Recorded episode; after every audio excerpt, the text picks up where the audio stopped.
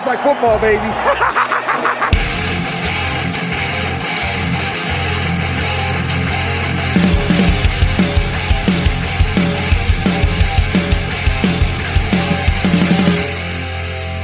What up, everybody? Welcome into the Fantasy Football Smackdown. It is Monday, April 19th here on the YouTube, Tuesday on the podcast. I'm your host, Kyle August. You can follow me on Twitter at Kyle Month 8. And joining me, as always, my co host here on the Fantasy Football Smackdown, the excellence of execution. It's Jake Rip Your Heart Out. Jake Hrip. What up, Jake? Now that's a very nice intro. Thank you very much, Kyle. I love it. How you doing, man? Doing pretty good. Glad to be back for another week. And with I, we don't want to bury the intro here because we have a very special guest on today's podcast. If you're watching this on YouTube, you are he already won the award for best decor in the building tonight. You guys should know him at at the FF underscore educator on Twitter. The man of the rookie big board, Matt Hicks. What up, Matt? Hey fellas, glad to be here. Always love jumping on uh, this podcast, and uh, it's it's the countdown, man. We are quickly approaching the NFL draft, and I'm so excited for it. Yeah, we're looking forward to talking some rookie prospects with Matt here tonight. And before we get too too far along as well, I want to remind you guys, as always, we keep telling you you got to check out the Dynasty Warzone Football Network by subscribing to the Dynasty Warzone on your favorite podcasting platform. Of course, check us all out on YouTube as well. Hit that subscribe button on the Dynasty Warzone YouTube feed. But Matt, you and I have talked. We've had the pleasure of at least three or four years. We were talking right before we hit hit live here. Three or four years here at least of having you on, picking your brain. Um, but maybe for the people that aren't as familiar with you, why don't you just give a little bit of your background and how you got into all this craziness? yeah, I mean, it, it, has been a journey. You know, to be completely honest with you, uh, it's taken a few years of producing, you know, different level of content. Uh, you know, I've been producing dynasty content for probably about four or five years now, but for about, uh, you know, for about four years, the first two years, I would say informally, I just always loved the draft, really tracked rookie production. And the last two years with a big emphasis on this last year, you know, I, have kind of decided to dive full in on, you know, focusing on the value of rookies in fantasy football, uh, watching these guys in college, studying their film, and then, you know, trying to project out fantasy football value. So, you know, as you can imagine, uh, you know, this is a fantastic time of the year for me, but, you know, I take it even further, you know, really focusing on these guys through the summer, well into the fall. And, you know, I'm already ready to start watching these 2022 guys. So, you know, that's kind of where I've tried to settle in. Uh, you know, doing the Rookie Big Board podcast, uh, YouTube, and Twitter, and also, you know, with the NFL Draft Bible now, which is on Fan Nation's uh, Sports Illustrated platform. So that's been really fantastic to be a part of uh, such a large organization there uh, and really have the ability to be keyed in on the NFL draft side of things just as much as on the fantasy football side of things and just marrying those two worlds together. And, uh, you know, of course, I got the rookie big board right now going on patreon.com slash the FF educator. All the guys we're going to talk about in this episode have full profiles you know, on the rookie big board. I believe we're at 102 profiles right now of, of tape evals and 169 guys ranked. So I, think that's all the work. I, I, think that's how I got to this point. no, man, it's all good stuff. And like I said, I I really enjoy your work a, a, ton. You've been you've really come a long way, you know, just as a spectator, as an outsider watching you and just following along.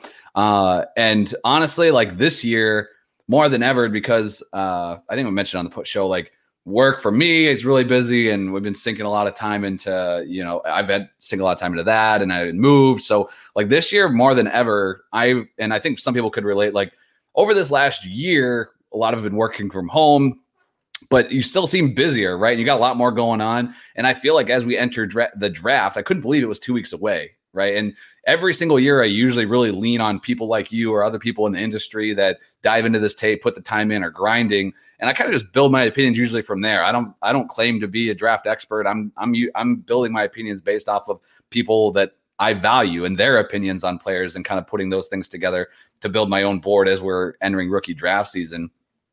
But this year more than ever, I feel like I'm cramming for the exam, man. And and you, John Laub on YouTube, man, I have been burning through the NFL Draft Bible YouTube videos. You got to have, I mean, I've probably watched freaking like 15, 20 of those things in the last like week or so. So um, where, where's the best place people can find that content? Yeah, that's Rookie Big Board on uh, YouTube uh, for if you like the video of that. If you like the audio format, you could check out NFL Draft Bible podcasts, uh, which is you know on any of your podcast providers, and we're the Monday show on that network. Uh, the NFL Draft Bible Network, we actually have daily podcasts. Uh, you know ev- everything from NFL Draft to Dynasty to Devy. Uh, so you know you could go in either direction. And me and John, we just did our final one of the year we hit 50. So the number was 50 this year, 50 right. rookie profiles. So we if they're fantasy relevant, I'm pretty sure that we're going to have a video on them. Good deal. And and uh and you mentioned it, the fact that you're making this fantasy relevant is what really draw drew me to your work initially just because there's a lot of people out there that look at these prospects from an NFL perspective, which can be helpful, and I like to mix those guys into my rotation whether it be reading articles or podcast rotation, but the fact that you and both you and John both um, take a look at these guys from a dynasty perspective really helps me out. So, uh, Jake, I'll kick it to you here because I think we all now we know all, all, we need to know about our boy Matt Hicks. Uh, but uh, why don't you kick the rookie questions off? Because we're just going to be picking Matt's brain. And for the listeners, we have given Matt nothing. There is no prep here. We're just literally talking some rookie prospects. It's going to be a ton of fun. So, Jake, I'll kick it to you. I want to go right into the meat and potatoes of this draft that's coming up in what, a week, 10 days. Uh, and just give me an idea of how you think these first five picks are going to play out because I've seen a ton of different scenarios here, and really the biggest wild card being my Atlanta Falcons uh, at number four. So I'm just curious if you think it's more of like the, you know, I think we all have Trevor Lawrence going number one, but then after that, it's like, well, it's a kind of a toss up now with the New York Jets. So how do you think those first five picks play out? Yeah, it's so interesting. Uh, you know, it, it's uh, it's smokescreen season, right? It's so hard to listen to anything that you're hearing right now. And I think I even tweeted out a joke maybe like two days ago. Like everybody is is interested in everybody, right? I mean, come on, every report is going to drop, and if somebody's dropping a report right now, there's probably somebody inside a front office that wants them to drop a report, right? So you know, a, a, lot of what I'm doing right now with the draft is, how I felt the draft was going to go three months ago. And obviously, you know, educated, you know, guesses and, and guys are still moving up and down. I'm not saying that nobody has moved in three months, but you know, looking from the outside in, I think you know it's pretty obvious Trevor Lawrence is going to go number one overall. I mean, the man the man already has a toaster from the fans of Jacksonville. I don't know if you guys saw that. He got married, and, and the Jacksonville fans bought him a fancy toaster or something like that. and and you know, I, I, don't agree with the pick, but it does seem, you know, everything is trending towards the Jets are going to go Zach Wilson. Um, I, it would not be the the selection I would make, but it's the New York Jets, so I believe that they will make it. Uh, the the hype that I'm not buying is, is this third overall pick. I think it's going to be Justin Fields to San Francisco. I do not understand how it could be Mac Jones, and maybe it is, and maybe I'm wrong. Uh, but I will not believe that I am wrong until the words Mac Jones come out of Roger Goodell's mouth following the, the pick for the 49ers is. So that's about that. That is the second that I will believe that Mac Jones is going to the 49ers because Justin Fields is just is just so far ahead of him as an NFL draft prospect, in my opinion. So you're right. The draft starts at four. Uh, and, and I think if I'm the Atlanta Falcons, you know, probably my priority is trading back. I, I do think it is a spot where an NFL team could want to move up to get that that fourth quarterback or fifth quarterback off the board. But I also, honestly, as a Trey Lance fan, I, I would love to see him go to Atlanta, sit behind a quarterback that I like a ton in Matt Ryan, and then look at the weapons he would get to inherit. You know, uh, Calvin Ridley, uh, a still, you know, a still probably useful Julio Jones, even in a year or two. Uh, you know, uh, other than the injuries, Julio, you know, really doesn't look like he's slowing down too much, and so I, I would absolutely love that you know, for Trey Lance's purposes. So I could see Atlanta sitting there. I think probably most likely they trade back from that spot. And I don't understand how anybody has anything but offensive line to the Cincinnati Bengals with that fifth pick. You know, I get it. I, you know, Kyle Pitts, gosh, that'd be tempting. You know, Ja'Marr Chase, yes, that would be tempting. But my goodness, you just lost your rookie quarterback who showed Pro Bowl potential uh, to an injury uh, and an, a unit that you know is is underdeveloped and you weren't able to do too much. I mean, they did add to it in free agency, but not a significant amount. So I don't know how if the Bengals pick at five that they do not pick uh, you know, Penei Sewell, or if they prefer Rashawn Slater. Uh, you know, that seems to be the other potential, you know, first offensive lineman off the board. I just think it has to be offensive line help. But, you know, one way or another, I would say four quarterbacks off the board, offensive line, and then uh, you know, Miami there. It sounds like Miami's open to, to trading back if somebody's going to move up to take a quarterback. Uh, so probably five quarterbacks in the first six picks, whether that is uh, deserved or not. It's a quarterback hungry league. Miami making a trade that doesn't seem right. There's no way. uh, as a as a Cowboys fan, with them picking at ten, get all these damn quarterbacks up here. Put a Shmuel up there so that some more talent can fall to us at ten, and hopefully we don't screw the pooch. But um, you mentioned Trey. You mentioned Trey Lance, and I think it's funny because again, as an onlooker to this entire uh, you know process, as as we're getting closer and closer to the draft, I remember one year ago when we're talking about Joe Burrow and the fact that he only had one year, you know, out there. Trey Lance has like what five games. It feels like every every comment I hear about him is like, well, he, did, he never played. So, and you were and you were somebody. I'll I'll give you a little bit props here when I had you on the show one year ago, you told me about some guy named Justin Herbert and was like, this guy's not getting the hype he deserves. You need to be targeting this guy in your drafts. And uh, that's why I have him on my teams, thanks to you. So I should rename all my teams. Thank you, Matt Hicks. But what, what's your thoughts on Lance? And then is he is do you think he is your your QB two or three? Where do you have him right now? Yeah. Uh, first off, man, I was uh, I have shamelessly taken my Justin Herbert victory laps, and and I apologize for nothing because uh, I I just thought it was a total misevaluation of the quarterback position for a lot of folks passing up Justin Herbert last year, and uh, you know I'm ecstatic about that. So with Trey Lance, you know the stat that blows everybody's mind, uh, Trey Lance has played just as many college football games as Mac Jones, an equal number. They both played in 17 college football games. Uh, Trey Lance is 17 and 0. Uh, he has a national championship now. It's the FCS level, yes, but North Dakota State plays against the best FCS level competition year in and year out. And the other thing to add in about Trey Lance when it comes to is he NFL ready? Is he prepared for the NFL?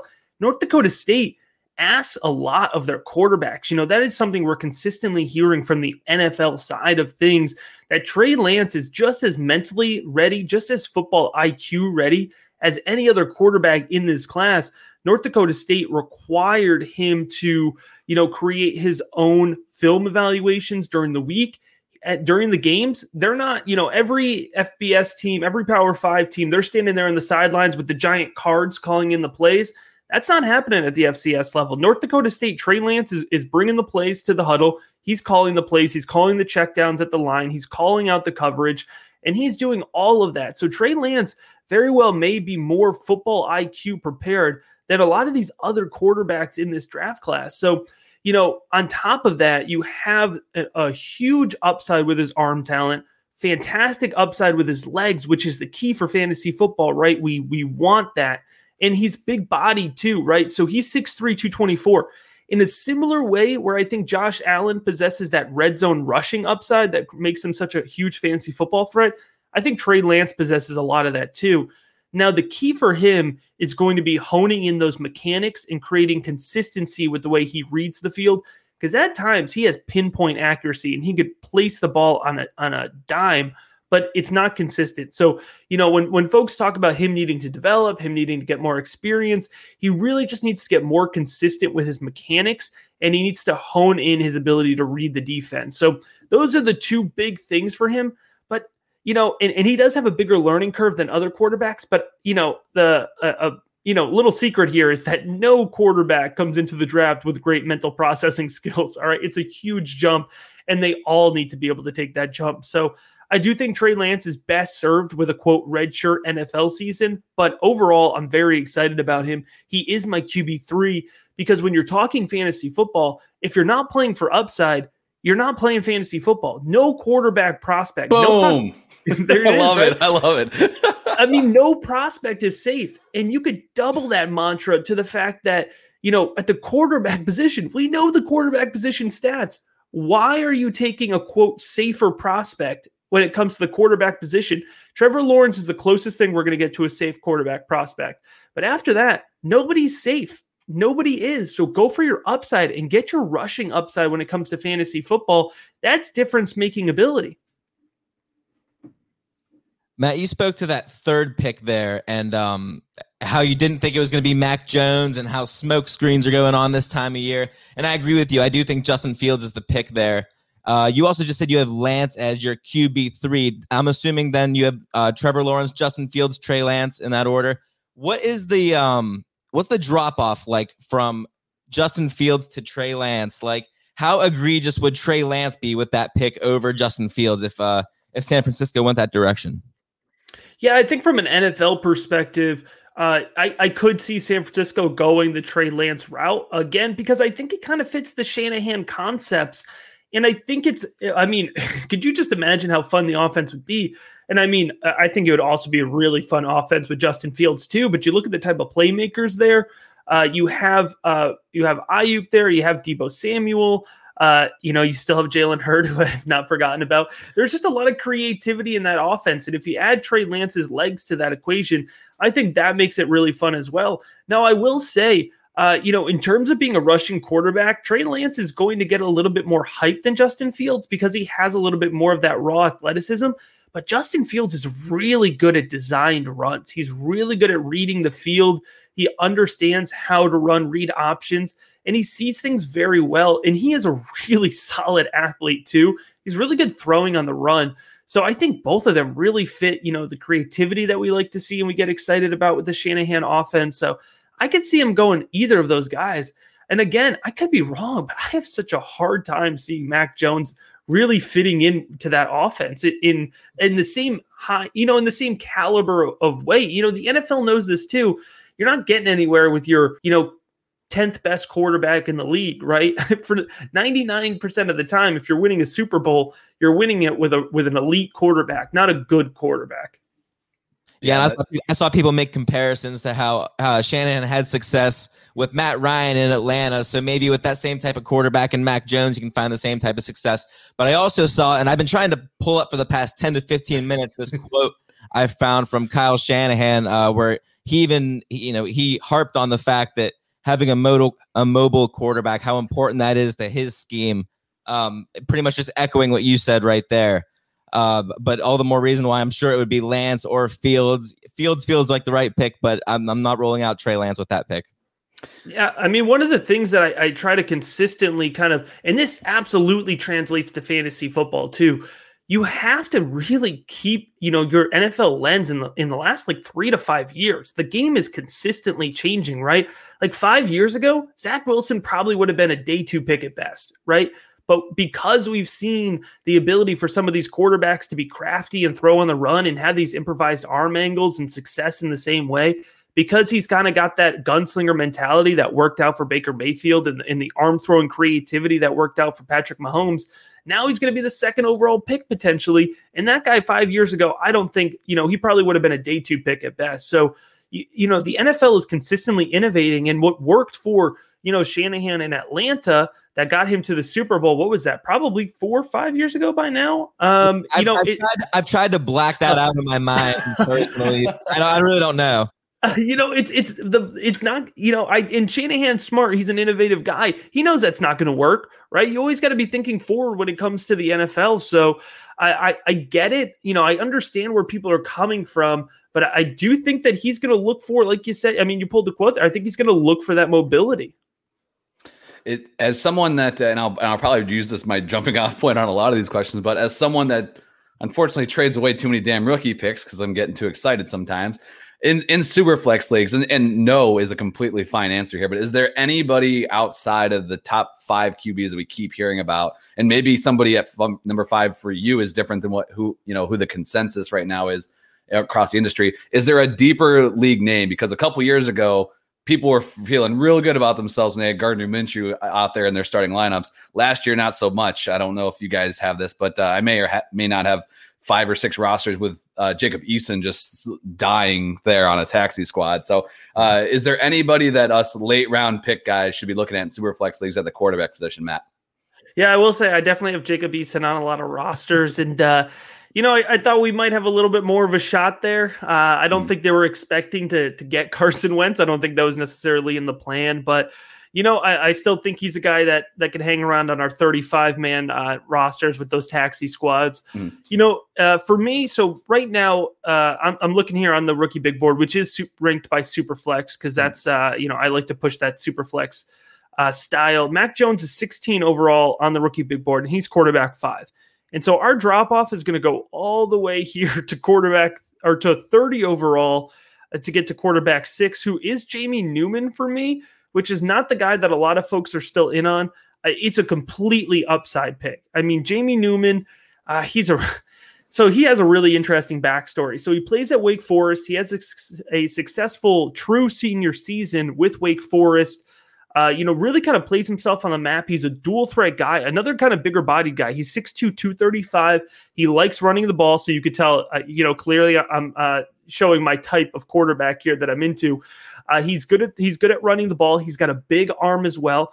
Uh, now he very he can run design runs very well also, but I love when my uh, rushing quarterbacks look to throw the ball first, and I think Jamie Newman has great pocket presence. I think he has good mechanics.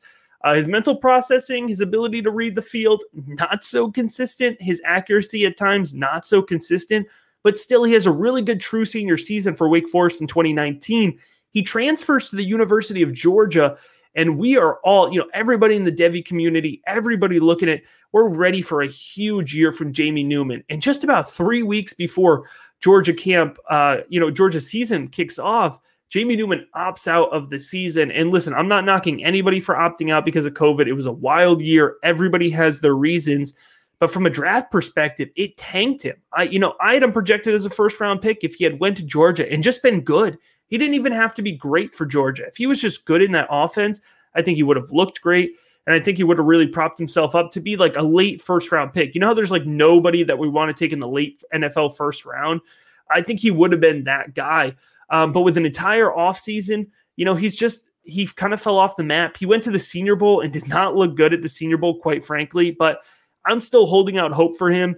Um, but you know, we're talking all the way down at pick 30. So we're we're mid third round at that point, mm-hmm. which is where you could start taking your dart throws on guys like Jamie Newman, on guys like Kellen Mond. I like Shane Buechele a lot out of SMU too, but he's going to be like a six round type guy, like how Gardner Minshew went six round. Shane Buechele at SMU is going to go six round, but he's a gunslinger. I like his accuracy. He played in college. I, I think he, without exaggerating, I think he actually had six seasons in college.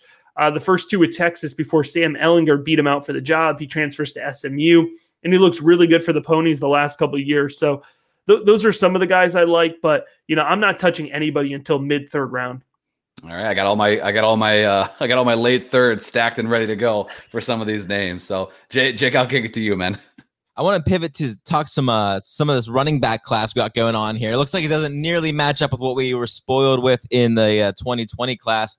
But at this time last year, it looked like it was like a big two between Najee Harris and Travis Etienne. Now it's looking a little more like a big three. Uh, Matt, if you could just give me your top three running backs, and then do you agree that there's kind of a major teardrop after that top three? Yeah, so my my running back rankings are a little I, I don't want to say against consensus, but they're. I, they're, I was kind of hoping they would be against consensus. Surprise me, shock me with something.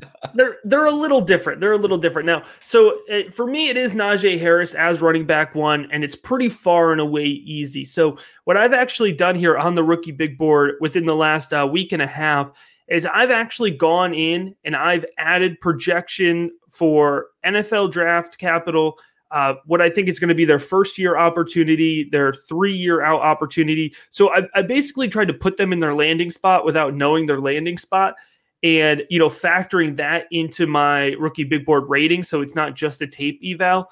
Uh, and Najee Harris, after I did all that, he actually came out as three overall on the big board, even in a super flex league. So for me, after you take Trevor Lawrence and Justin Fields right now, you can take Najee Harris. And that is fully, and I am not somebody who normally, you know, I am a quarterback first in super flex. Like I am the annoying guy in the dynasty startup that has to leave the first five rounds with three quarterbacks. That is who I am. Uh, but all that being said, Najee Harris is just absolutely fantastic. He's a monster in between the tackles. He has a great feel for the game. He's, you know, a great feel for the field. His field vision is fantastic. He sees things really well. He's got tremendous athleticism.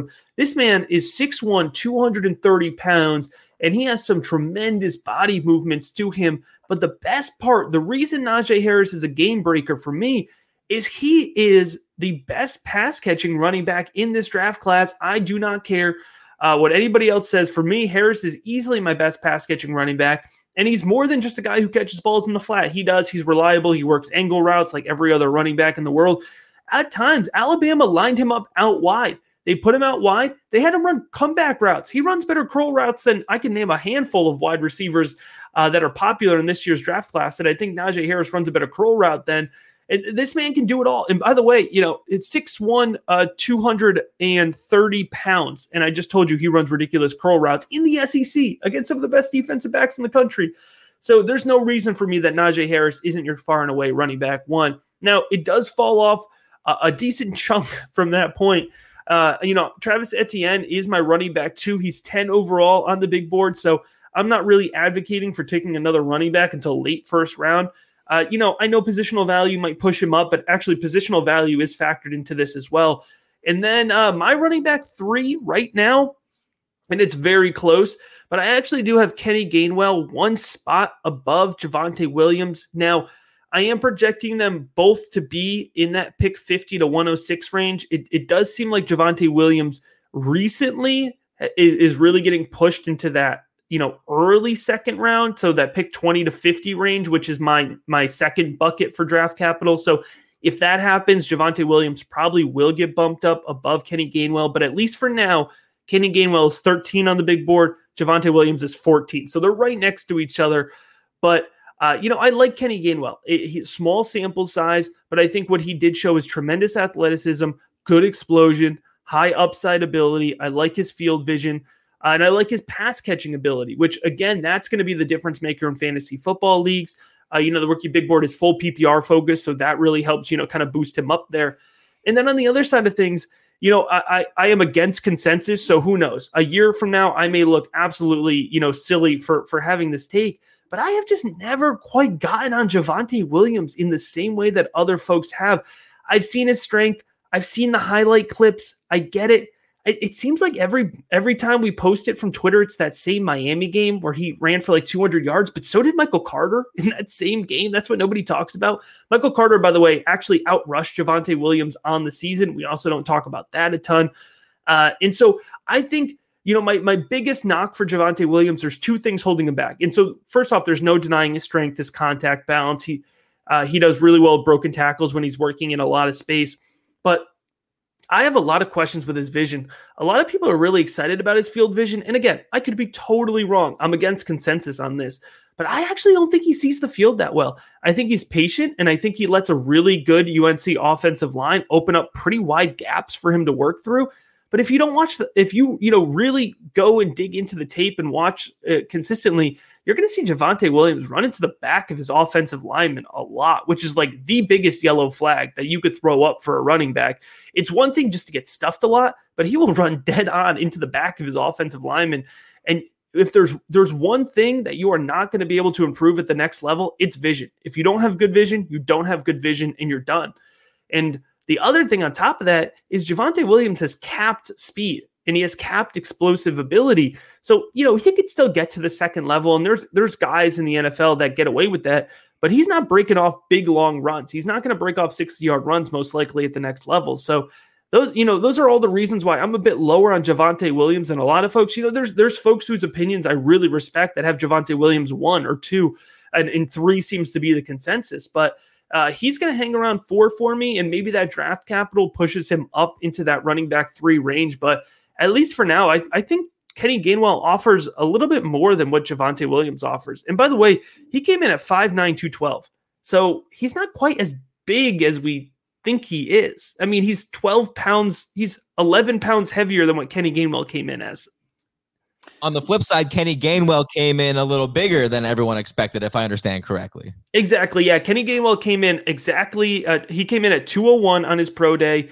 Now, Kenny Gainwell, I'll give him the credit for this. He had he opted out as well from this past season, and he had a year to train for his pro day. He knew that, right? I mean, I'm sure he was hoping it was the combine when he opted out, but he knew his job for a year was to train, was to come in at weight, and to perform well.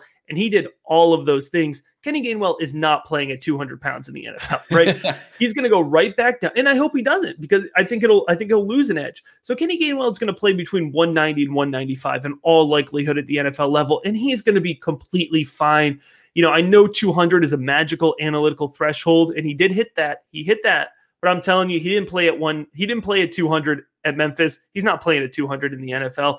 But that's what these guys do. They did bulk up, and he did perform well athletically in terms of testing at 200 pounds. So you you know, Kenny Gainwell did everything he needed to do while opting out. And that for me shows high character, that shows high work ethic, and that shows dedication. Like that's not easy to do to, to train and keep your body up to speed for what, eight months without playing competitive football when that's all you've ever done your entire life. Like that's difficult. That takes discipline. So, you know, I, I like that about Kenny Gainwell as well. Yeah, him and I have that in common. I spent the last eight months getting up to 201 as well. So that's pretty good. Uh, I might just have to draft him just for that. Um, the and the thing is too, and I'll throw this out there for you guys listening to this because and Memphis messages this all the time. So I try to do the same thing. Like take a look at where your rookie picks are and map out what players you think are expected to be off the board. You shouldn't really be talking at this point, you know, oh, I have the 103 in Superflex, right? Like obviously you do, but you need to be looking at that pick and valuing it based off of the player you expect to get there you know, I know Williams was somebody that as the third running back, I had some spots where I, I got the 108, 109, 110. And when I saw, you know, when Williams' name, which we've heard nothing but positive things really about, I was like, all right, it's kind of kicking another guy into that group with the quarterbacks and the top two running backs we've been talking about forever. And, you know, the three wide receivers that are all projected to go with the, you know, in the first 20 picks, right? So like Williams was kind of a little breath of fresh air. I was like, all right, I might luck out here and still get somebody in that top tier, but maybe that tier drop is is is a little earlier than that. So definitely be looking at those rookie picks that you have if you have first rounders and and deciding whether you're it's worth hanging out hanging on to that pick and making that selection or you know taking advantage of the value because it, we're 10 days away from the draft or whatever and those and you know so probably 2 weeks away from rookie drafts getting started and those picks are just going to continue to rise in value so you can get out while they're getting especially good if you've hung on to them this long. I wanted to throw something at you, Matt, because I've I've heard you mention a couple times uh, on on podcasts, and I think you've mentioned it a few. You've alluded to it a few times here. Uh, so we'll take one step back from players for just a moment. I want to get your thoughts on draft capital because again, we're less than two weeks away. All these names are going to get started to be placed with teams. And I know for the common man like me, right? A guy gets drafted in the first round. I'm just like, all right, whoop, here he goes to the top because I don't have as much context right? So with some with you, not only invested in these guys within the last 12 months, evaluating them from a draft NFL draft perspective, you're a Devy guy. You know these guys, you know their stories. So how much are how much stock are you putting into draft capital as somebody that again dedicates a lot of time and effort and and puts your talents in into this draft? What how do you uh, how do you factor that into your evaluation for dynasty purposes? Yeah, so draft capital is important. You know, I think that's the first most, uh, you know, uh, the first place to start. I, I should say. Uh, it's important because it, it's going to provide opportunity and it's going to you know give you second chances third chances whether that's on your first team or your second team. It, draft capital hangs with you. It really does. If you're a first round pick you're always going to be a first round pick I mean, why the heck did the did the Falcons give Laquan Treadwell another shot this past season? You know what I mean? Because he was a first round pick, and he, and he has proven to be nothing but not good. Uh, Kelvin Benjamin, how many shots did Kelvin Benjamin get? He was a first round pick.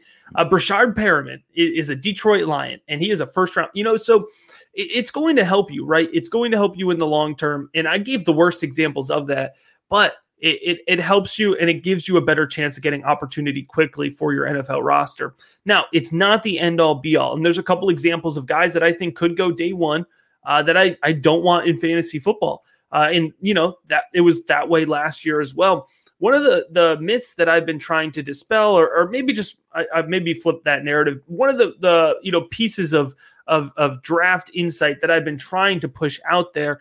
And this is actually so all the guys here, I have all my guys in my rankings and, and they're in a bucket based on draft capital. And I have day one early, which is picks one through 10, day one mid, which is picks 10 through 20. And then my next bracket is day one late to day two mid, about picks 20 to 50.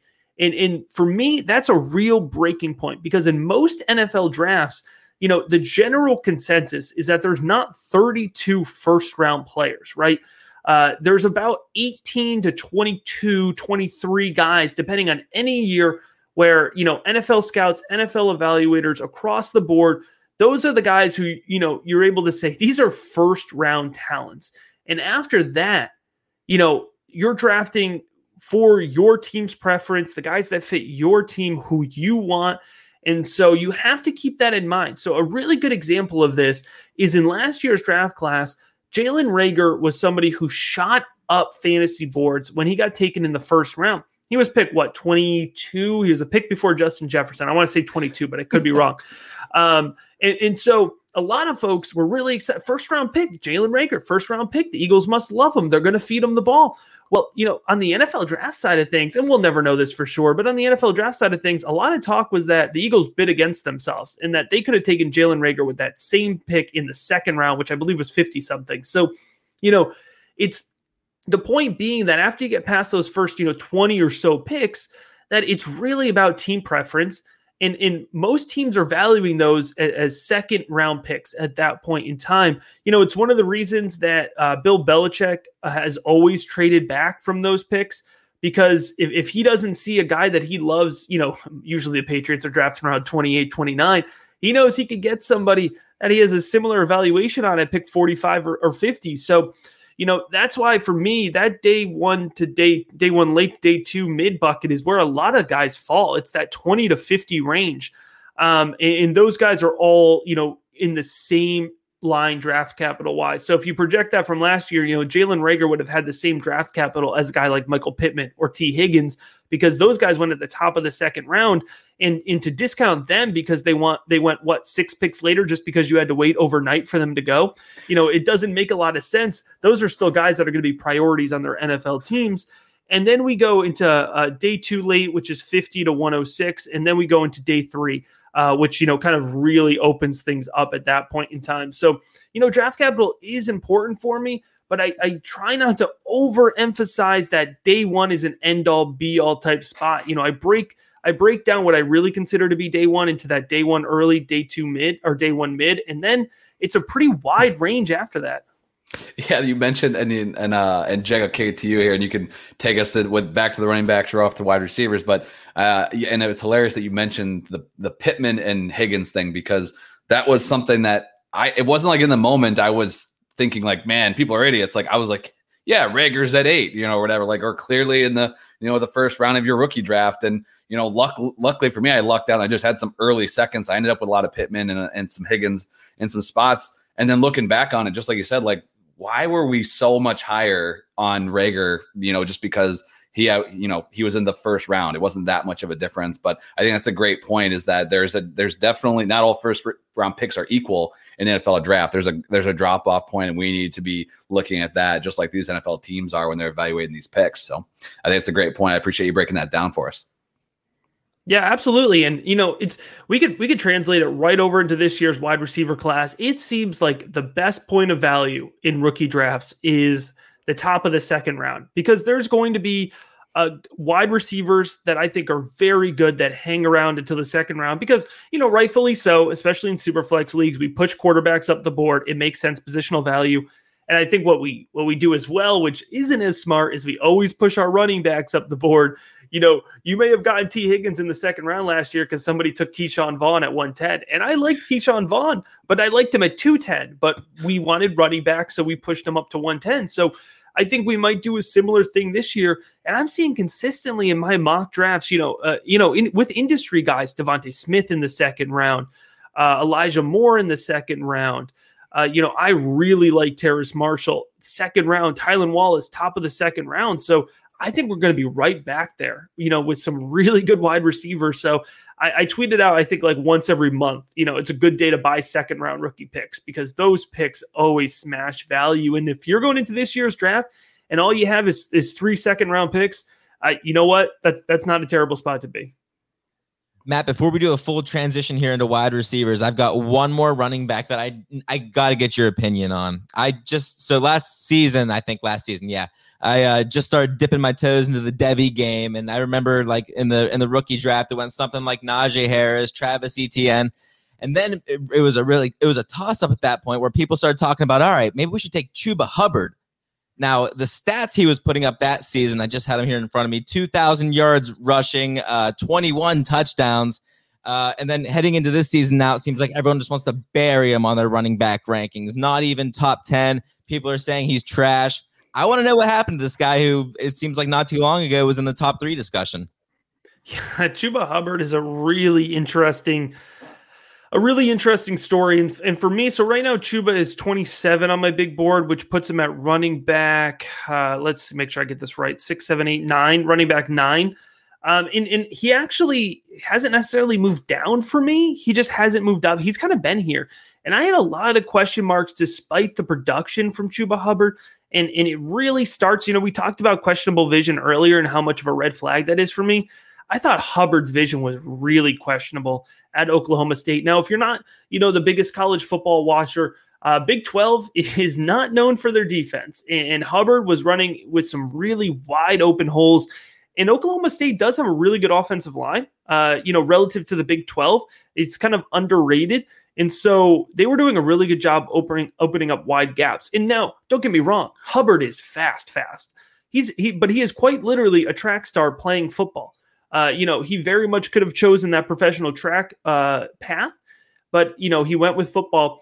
And Hubbard wants to run in a straight line, and he wants to run fast, and it's it's really frustrating because his place. First off, he doesn't have good vision in between the tackles. He consistently misses his holes, and if his designed hole is not open, he is not going to run for the play. Right? It, it, the the offense needs to create the space for him. He is not going to create that space himself, which I do not like for my running backs. And what's really frustrating is is Hubbard is fast enough and he's quick enough where on a lot of the plays where he gets stopped, if he had just bounced to the outside, you know, bounce off tackle, he would have had the space that he needed to break off a big play, but he wants to run at the A gap and at the B gap. And when you are 60207 and you are known for being a track star, the A gap and the B gap is not where you want to live, right? You need to be able to get outside, you need to be able to get in space. And so if you can't consistently work in space in one of the worst defensive conferences in college football, then I, just don't trust that you're going to do it at the next level. So it, for me, he's a day three pick. He's probably going to be an early day three pick. In his traits and his upside in a weak running back class, you know, it's it, it's worth a flyer if you're in the third round. But I'm not taking him earlier than probably the mid third round of your rookie drafts. And at that point, everybody you're stepping up to the plate for, you're taking a swing at, right? So, you know, I'm, I'm fine with it at that point. But you know, there's definitely a lot of running backs that I would rather take over Hubbard. Right on, Kyle. You want to uh, kick it to wide receivers? Yeah, I love it because uh, especially you know with it even more so than usual uh, in 2020. You know, we didn't even as the casual college football fan. I couldn't have even told you what teams were even playing which weeks. Like it was impossible for me to follow. And even more props to guys like Matt here that are able to were able to keep up and and know the backstories on these guys and where you know where they're at or you know what they what their plans were. And man, it was really, really tough to follow. So sometimes we kind of lean back to the names that we knew. And if we've learned anything over the last few years, like and Hubbard's one of those one of those guys is like, hey, this you know, time changes things. And his name that was at the top of the board just, you know, maybe 12 months ago, not the case anymore. What so at the receiver position, I think we're kind of more familiar with some of the big names. We obviously know who's who's going to go in the first round. So Matt, I of the NFL draft. So Matt, I want to I want a name or two from you that's just like maybe that the people should be paying more attention to, right? Who are some of our listeners here have been listening to other podcasts, dive into this deep. and know Memphis has been killing it with some of his rookie with rookie prospecting on this feed as well. So who are a couple names where you're like, hey man, they, if I if I have to pin a few guys that I that I want to get on my teams, I can that could probably get in the mid rounds. Who are those wide receivers for you? If I could have Terrace Marshall on 100% of my rosters, I will have Terrace Marshall on 100% of my rosters. And he's another one of these guys. He's hanging around until the second round. Uh, and, and, I think it's just going to be a huge mistake. I love Terrace Marshall. He's my wide receiver three in this year's draft class. He has been for a while. I still think he's going day one. I, I, it's not a popular opinion, but I, you know, I think he fits in Tennessee. I know he fits in Green Bay, but you know, Green Bay is going to Green Bay, so who knows if he'll land there. Um, you know, I whisper it. I, he fits in Baltimore. it, won't be. It'll be good for me as a, as a guy living in Baltimore, but it uh, sure won't be good for fantasy football. So I'll have to move him down if he goes to Baltimore. But uh, you know, in this year's draft class, you know, we talk about a lot of the really talented guys at the top. Ja'Marr Chase, he's six one. Uh, Jaylen Waddle, five ten. Devonta Smith, uh, six one. Uh, you know, Elijah Moore, five eight. Uh, Rashod Bateman, 6'1, Rondale Moore, 5'7. Terrace Marshall is 6'3, 200 pounds. And, and I think he's going to stand out for that reason. And it's a big part of the reason I think he's going to go round one. Now, past that, how this translates to fantasy football is the way that Terrace Marshall wins. He wins in the deep third of the field. He has great downfield acceleration. He separates downfield very well. He's got good hands. He's a good contested catch guy. He tracks the ball well if it comes to that. But more often than not at LSU, he is separating before that catch point and he's got space, and that is leading to big plays. He had seven touchdowns through the first four games of the college football season this past year. He ended up opting out. The only reason you don't know his big numbers, uh, the year before at LSU, he was playing in an offense with both Justin Jefferson and Ja'Marr Chase, and Terrace Marshall was actually on pace to still outproduce Justin Jefferson that season, except he had a late season injury. So it's not even the fact that he was getting, you know, crowded out by a talented group on that national championship team. He just didn't play the full season because he got injured. And so uh, Marshall is somebody, by the way, I believe he was a five star coming out. So he has a pedigree behind him. He's a big man. He's consistently won. Uh, and he has that that pedigree, and, and he's played and gotten developed at, at LSU, which is wide receiver university. You know, at least for now, until these Ohio State and Alabama guys keep taking over the league. So, I, I love Terrace Marshall. I love everything about him. I think he's so underrated, and, and I'm taking him as my wide receiver three every single time. Uh, you know, so you know that's definitely a guy right off the bat. Uh, you know, it, it, more popular name. You know, that's not digging deep yet, but you know, I think he's going to be a huge value in a lot of leagues. Hey man, I, and that and even having him at three, I mean that's a name that uh, I've we've seen in the first round and not you know on the mock drafts to get all this pub and everything, but I don't know that we've I haven't seen too many you know dynasty rookie drafts are putting in that high. Um, you know, with over those, it always seems like there's a tier tier break, you know, with that. So again, if you're sitting there at the at the early second, that's probably a name that might be there for you in these super flex drafts, and and that sounds like it's going to be a great value. So I really dig the insight on there and some things again that you're not going to find just by looking at the stat sheet. Jake, you got you got something else for Matt here? You bet I do. So it seems like everyone has Ja'Marr Chase as their number one wide receiver. That's where I'm at. Um, and then most people defer to then the Heisman Trophy winner, DeVonta Smith. I'm curious what the gap is like for you between a guy like DeVonta Smith and his teammate Jaylen Waddle because what Waddle was doing while he was healthy was really just as unprecedented as what Smith was doing. I'm looking at his game log now uh, from weeks one through five. Uh, 134 yards, 142 yards, 120 yards, 160 yards, all before he was injured. So, um, is he any more risky, really, than DeVonta Smith going into this? I know DeVonta Smith's got the hardware, but Waddle definitely has the stats to back it up. Waddle's my wide receiver too. I am all in on Jaylen Waddle. Uh, I'm a huge fan of his. Um, you know, and actually before the injury, I was really adamant and on the record that I thought he was going to be wide receiver one off the board because he is fast. And the NFL loves fast. But you know, a lot of people, oh, fast wide receiver from Alabama. Oh, that sounds like Henry Ruggs. Uh oh. Yeah. You know, and we kind of get scared. Jaylen Waddle is a much, much more complete receiver than Henry Ruggs ever was. And I like Henry Ruggs, by the way. I've not given up on him. But Jaylen Waddle has always been a more uh, well rounded and, and, complete prospect. So I, I, love his hands. He has tremendous handwork, really consistent, sticky hands. And I don't throw that around easily. You know, I'm, I'm quick to knock wide receivers on their hands. He separates very well with his speed. He has sharp, quick footwork. It, it helps. You know, he wasn't asked to run the most complicated routes at Alabama, but he ran them very well He's got great yards after catch potential, which doesn't always translate best to fantasy football, but he does really well. So it's it's I kind of use it as like a bonus factor for me. But on top of that, he's 5'10, 182. You would think this man uh, playing against SEC defensive backs as close to Sunday as you get playing on Saturdays, you would think that he was 6'1, uh, 200 pounds. The way that he goes up and wins contested balls, ridiculous vertical ability, tremendous athlete, and he's got a long catch radius. So, you know, he's not just a speed guy. He'll go up and win the contested catch ball as well. I would love Jaylen Waddle.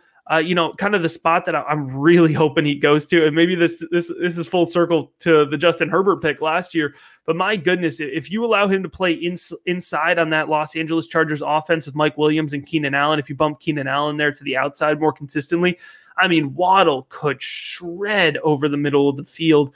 Uh, but you could also bump him to the outside if you need him to, not consistently, right? He's not going to be a boundary guy at the NFL level, but he can kind of play in that, you know, flanker role if you need to slide that to the outside. So I, I, I absolutely love Jaylen Waddle. He's my wide receiver too. And you're right. It's I don't mean this as a slight to Devonta Smith in any way, but if Jaylen Waddle doesn't get injured, Devonta Smith doesn't win the Heisman. You know, it, it just does not work out that way. And, and Devonta Smith is a tremendous wide receiver but that's just being realistic about it. So, by the way, the other the other thing that helps Jaylen Waddle, and I know it's not you know the most uh, sexiest thing for fantasy football purposes, but Jaylen Waddle is a really good uh, kick returner as well.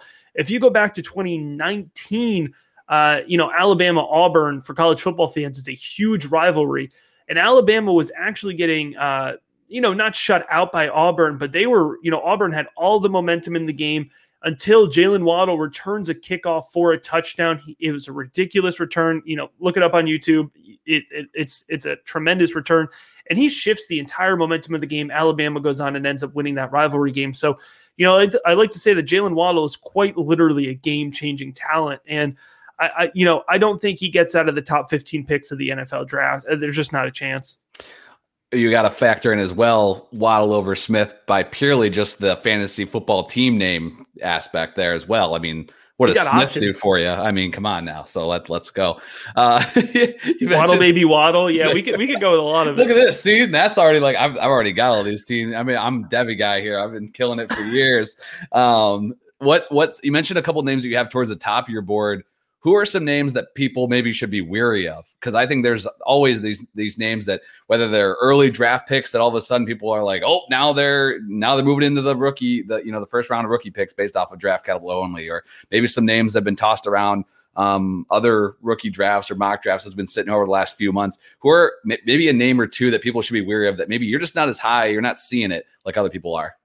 Yeah, I mean, you know, it's the most unpopular opinion you could put on Twitter right now, but I've been making it for about eight months, so I'm just going to keep making it. I don't see it with Rashod Bateman in the way that everybody else sees it with Rashod Bateman. I, and you know, I, he's my wide receiver six, so it, it, it you know, I, I, don't think he sucks. You know, I don't think he's bad. But for some folks, he's wide receiver one. For a lot of folks, he's in the top three. And you know, when I put Rashod Bateman in, and I like watching him play, right? And so uh, you know, I have a process that I go through to, to give these players tape evaluations. And when when you watch him play, especially the 2019 tape, the 2020 tape, uh, it seems like folks just literally ignore that tape when evaluating Rashod Bateman because it's not good. Uh, but if you go back and watch the 2019 tape, there are some freaking fun plays, right? Like he is a fun, energetic, exciting player to watch. But you know, I, have kind of refined my my tape formula. You know, doing it unofficially for two years, and now on the record for two, for another two years. So, you know, we're on year four of evaluating prospects and kind of honing this formula. One thing that I have consistently missed on in the past is I have overvalued contested catch guys. And, and what I've found is that, you know, guys translating to the next level, the ability to separate cannot be overestimated. And I think one of the things that you know, Rashod, well, quite literally the thing that Rashod Bateman graded best for me, and I think what a lot of folks like about him is that contested catch ability. If you're watching the Rashod Bateman highlights, you're watching him make great contested catches. But what's the flip side of that? Why didn't he separate before the catch point?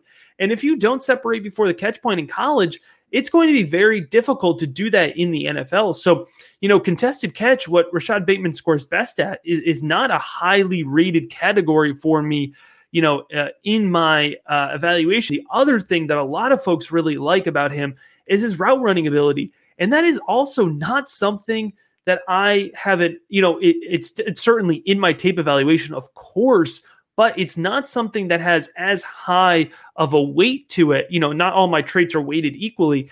And it's because at the NFL level, you know, they're going to ask you to run the routes that you need to run for that team. Depending on what team that you're playing in, they're gonna they're gonna teach you the routes in the in the in what they want you to do. Now, being a great route runner, if you could run the whole tree, it makes you you know more scheme versatile. You could fit on more teams, so it's helpful. But in terms of actual translation to the next level, it's lower in my grading scale, and all of that is before we realize that he's not 6'2, he's 6'0, he's not 210 pounds, he's 190 pounds.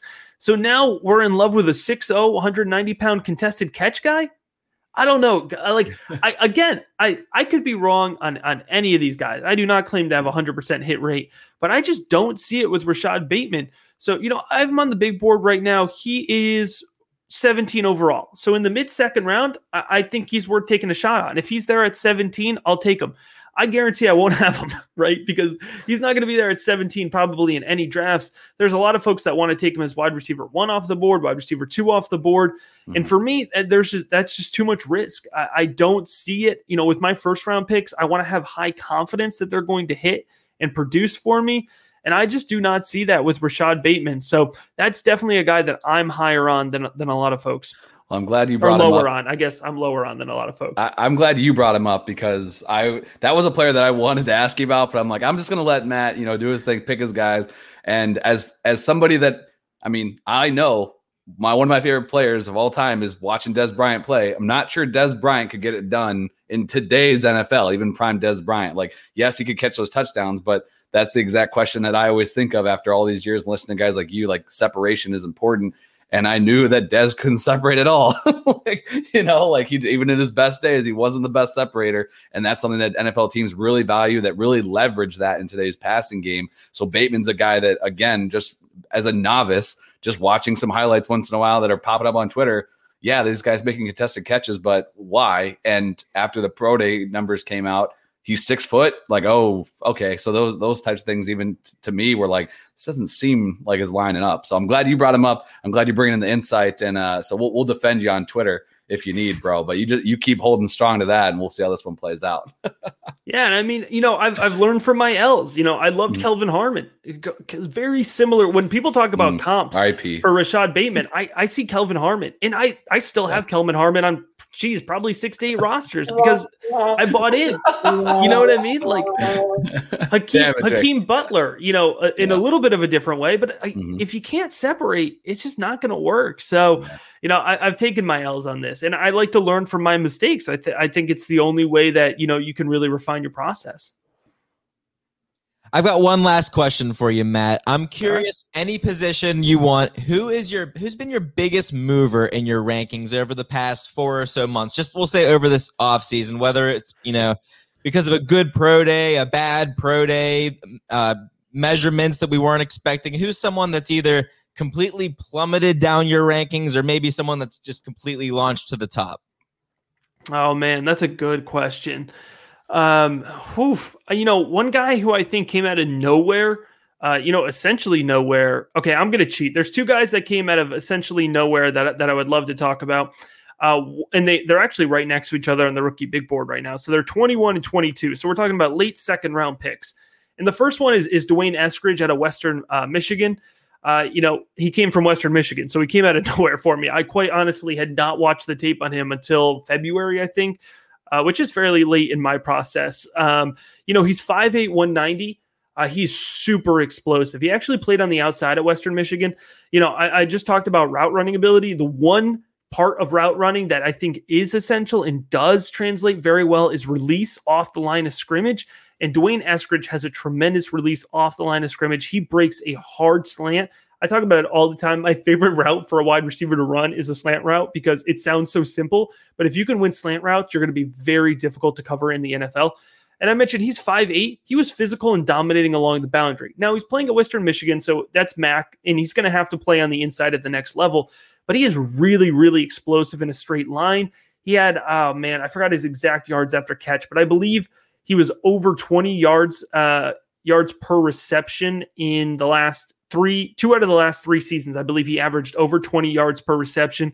So a huge, you know, uh, touchdown upside type guy for fantasy football purposes. You know, I don't love comps, but for for what he could bring to your fantasy football team, I've been kind of calling him like Will Fuller esque, where it might be a little hit or miss, but I think he has that downfield explosive playability. And you know, I'm pretty convinced from his Senior Bowl performance and just what I'm hearing from the NFL side that he will be a day two selection.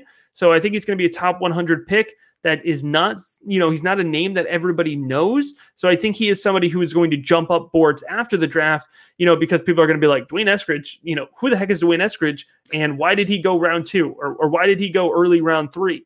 So, you know, that's somebody that has definitely moved up my board. And the other guy that that I I don't think is moving up folks' boards quick enough here is Demetric Felton out of UCLA. I really like Demetric Felton. He's actually my running back five right now. Um, and yeah, I mean, that's the key though. So Dem- Demetric Felton, he played running back in 2020 for UCLA. And, you know, uh, I believe UCLA played four games. All of the Pac 12 played like between three and five games because they were the last ones to get going this year. And uh, Demetric Felton, he played running back this year and he played partially running back the year before. If you remember, Joshua Kelley was the running back at UCLA in 2019. And I thought Demetric Felton looked really good running between the tackles. I love his athleticism. I love his elusiveness. I think he creates space really well on his own. I think he's got good vision.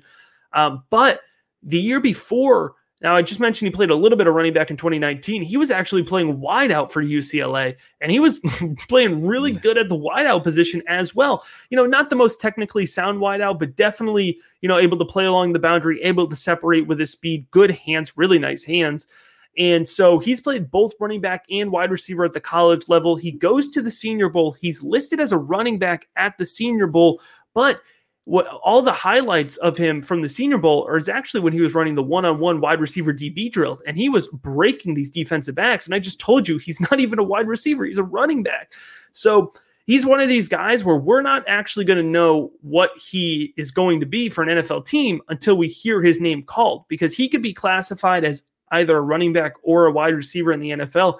And if the key here is if he's declared as a running back then he's really exciting for me because a, a, running back that can catch the ball is a lot more exciting than a wide receiver that can run the ball, right? So I'm really, especially in this year's you know weak running back class relative to wide receiver class. So Demetric Felton, if he goes in, in day two, which I think he will, and if he goes as a running back, then he's going to be somebody who I'm gonna I'm not letting get out of the second round of any rookie drafts uh, because I, I think he'll possess some really nice upside to his game. I love it. Bringing some deep names here. So those are the back end round two. I'll real quick. We'll get you out on this, Matt. Uh, so two very quick questions. Uh, where would you draft Kyle Pitts in tight end premium super flex? And who's your tight end two for those types of leagues that people should be targeting for a better value, probably in round two, maybe three? Yeah. So, you know, Kyle Pitts on a super flex non tight end board is nine. And I think in a tight end premium league, I'm willing to go up as far as seven mm-hmm. but not much further. So it's not as high as a lot of folks. And you know, uh, one of the things that that I have done right now is I've actually this sounds ridiculous when I say it out loud, but I've gone in and I've done projections for you know probably the top 40 rookies for their 2021 impact right now for you know because I have full projections in on my Patreon for for every NFL player right now, and so I've tried to look at historical production uh, and match up uh, rookie profiles. You know, just kind of you know what how they play the game and, and how that's worked over the last couple of years. And and I have you know given Pitts a really nice projection. I quite literally have given him the best projection by a long shot of any tight end over the last three years. The highest scoring rookie tight end over the last three years was Chris Herndon with 113 fantasy PPR points. All right, it's bad. So I've I've put Kyle Pitts well above Chris Herndon, and he comes in at tight end 12. Now, that's not tight end premium, uh, but he comes in at tight end 12 in his rookie season. Like any tight end, I don't care how good Kyle Pitts is. You're going to have to be patient with him two to three years. So, you know, I'm fine with that at seven. Or, you know, if you want to take him at five, I, I've tried to talk a lot of folks out of that, even in tight end premium. But if you want to take that, that's fine. Just understand that you're making an investment. Don't let me swoop in with a trade offer next year when you're annoyed that he hasn't produced as a top three tight end yet and that he's not Travis Kelce in his first season or mm. Darren Waller, which I think everybody wants him to just be Darren Waller in his rookie season. Maybe he is, but that would quite literally break any, you know, any past example of what we have. And outliers happen, but you know, I try not to bet on them. Uh, you know, looking down the board, you know, this is really tough for me. Uh, Pat Freiermuth right now. Uh, so my rookie big board scores on a scale of one to ten. Pat Freiermuth is a six six. Brevin Jordan is a six five. I personally like like watching players. I like Brevin Jordan a lot more.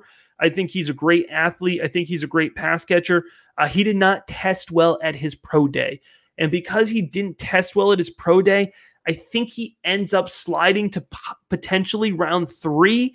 Uh, we talked about, you know, the whole draft capital conversation. And I think Pat Freiermuth, uh, who is more of a well rounded tight end. He's a really good blocker as well as a pass catcher. I think he could end up going high day two because of an NFL team. You know, if you look at like the Cincinnati Bengals, the Carolina Panthers, there's a lot of teams up there at the top of the second round that could really benefit from a two way tight end.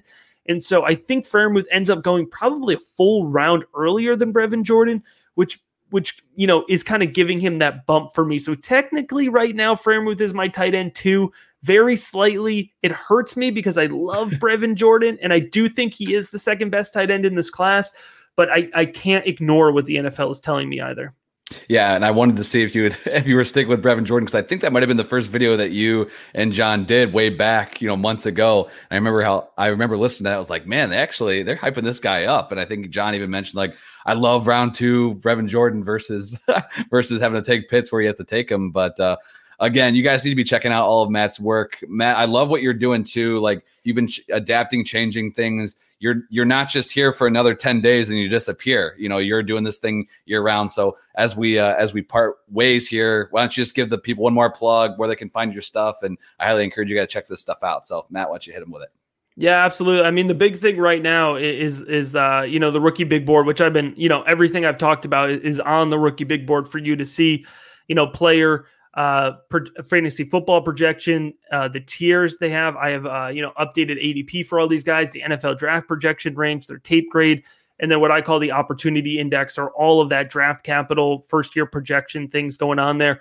All that's available. Uh, patreon.com slash the FF educator. I call it a year round rookie guide because I will. I'll update it with projections right after the draft. I'll track these guys through the summer. I'll track them through the fall, you know, help you figure out the trade evaluation of them, you know, well into the season here and go back and reevaluate these guys once we see them, you know, in context on their NFL rosters.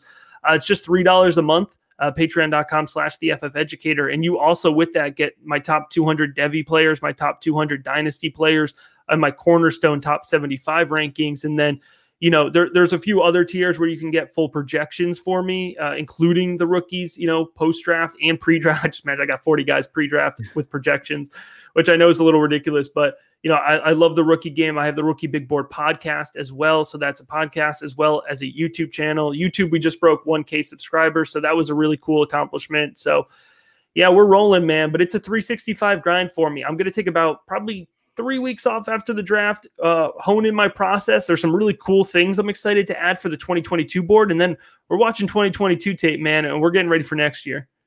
There you go, man. I, I love it. Uh, well deserved few weeks off. I guess we'll let you have it. But uh, follow Matt on Twitter at the FF underscore educator. Definitely check out all of his work. And again, I mentioned earlier. I cannot stress this enough his approach of looking at this from a dynasty perspective really helps you guys out. There's a big difference between looking at these and evaluating these prospects from an NFL perspective versus looking at them from that perspective, but mixing in the fact that we're looking at these guys from a dynasty. Um, you know, that's where we're trying to make our money. So, really do appreciate it, Matt. Thanks again for coming on, Jake. You can follow Jake on Twitter at Jake Takes FF. You can follow myself on Twitter at Kyle Month Eight. Appreciate you tuning into the podcast. We'll catch you guys next week for a little bit of pre draft good and bad landing spots. So be sure to tune back in next week. We'll catch you guys then.